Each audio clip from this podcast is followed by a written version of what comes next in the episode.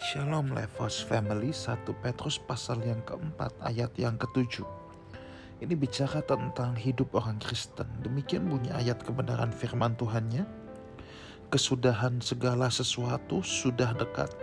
Karena itu, kuasailah dirimu dan jadilah tenang supaya kamu dapat berdoa. Saudara, penguasaan diri itu adalah buah dan dalam list buaro, penguasaan diri itu ditaruh di paling belakang. Tetapi ada banyak uh, pengajar yang sepakat bahwa dari buah roh itu kasih sukacita dan sejahtera kelemah lembutan. Dan yang terakhir kan ada penguasaan diri ya. Itu yang paling sulit untuk kita lakukan yang kita belajar adalah penguasaan diri. Sebab yang namanya nafsu kita yang namanya daging kita pasti punya kecenderungan untuk meledakkan, melakukan apa yang kita mau. Contoh, ketika kita lagi kesel, pasti daging kita maunya uh, amarah kita dipuaskan ya.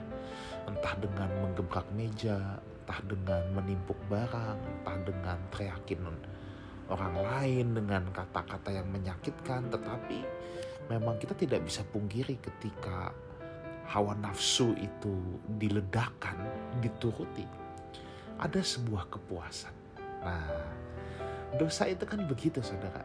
Ketika dituruti ada kepuasan, tapi nikmatnya cuma sebentar, nanti belakangnya nyesel. Nah, saudaraku, di sinilah kita perlu yang namanya penguasaan diri. Penguasaan diri diperlukan. Ketika kita ada dalam dua pilihan, mengikuti nafsu kita atau menyalipkan nafsu kita. Di situ kita membutuhkan apa yang namanya penguasaan diri. Nah, dari penguasaan diri ini, saudaraku ya, kalau orang bisa menguasai dirinya, dia baru bisa tenang. Kalau dia bisa menguasai diri, dia bisa tenang, baru dia bisa berdoa. Rupanya berdoa itu harus harus tenang dan menguasai diri. Sebab ketika kita berdoa, kita sejatinya sedang berkomunikasi dengan Tuhan. Kita bukan sedang melakukan lip service, hafalan-hafalan kalimat ya tetapi kita sedang komunikasi sama Tuhan ngobrol sama Tuhan nah sekarang bagaimana kita bisa ngobrol sama Tuhan bagaimana kita bisa uh, komunikasi sama Tuhan kalau dalam hati kita ya sedang ada amarah sedang ada kedengkian sedang ada dendam sedang ada hawa nafsu yang membara-bara itu tentunya akan membuat kita tidak bisa berdoa itu sebabnya kita sekarang mau belajar. Kalau ada hal ya ketika kita diperhadapkan dengan menuruti hawa nafsu atau menyalipkan hawa nafsu, kita tarik nafas dulu dalam ya. Hembuskan pelan-pelan. Supaya apa? Supaya kita tenang. Ketika kita tenang kita bisa menguasai diri.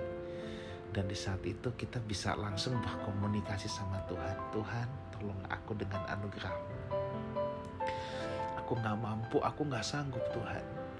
Tapi aku mohonkan anugerah Tuhan supaya aku bisa menjadi pribadi yang lebih baik, yang lebih serupa dengan Kristus.